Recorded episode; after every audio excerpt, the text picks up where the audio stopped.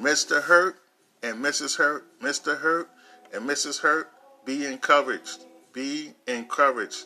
I know Jesus wept, but yet there's a pool of Bethesda, oh, a pool of healing that you can walk in. And if you can't make it there, Jesus can come to you.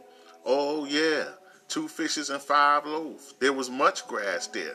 Somebody say bye, because God know how to feed those and have compassion upon them. Walk with him in faith like Enoch did. Oh, glory to God. He know how to supply your need according to his riches and glory. Elijah, go on down. There's a widow woman there. Oh, that will suffice you.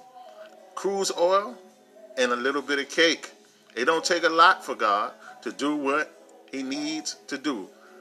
Pure religion is that you visit the fathers and the widows in their affliction through prayer, through showing up, through wisdom given to the son or the daughter and to the widow woman.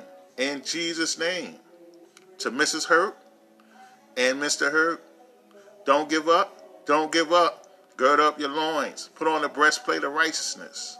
Put on the helmet of salvation. Take the shield of the faith and take the word of God and make sure your feet is shed with the preparation of the gospel of peace.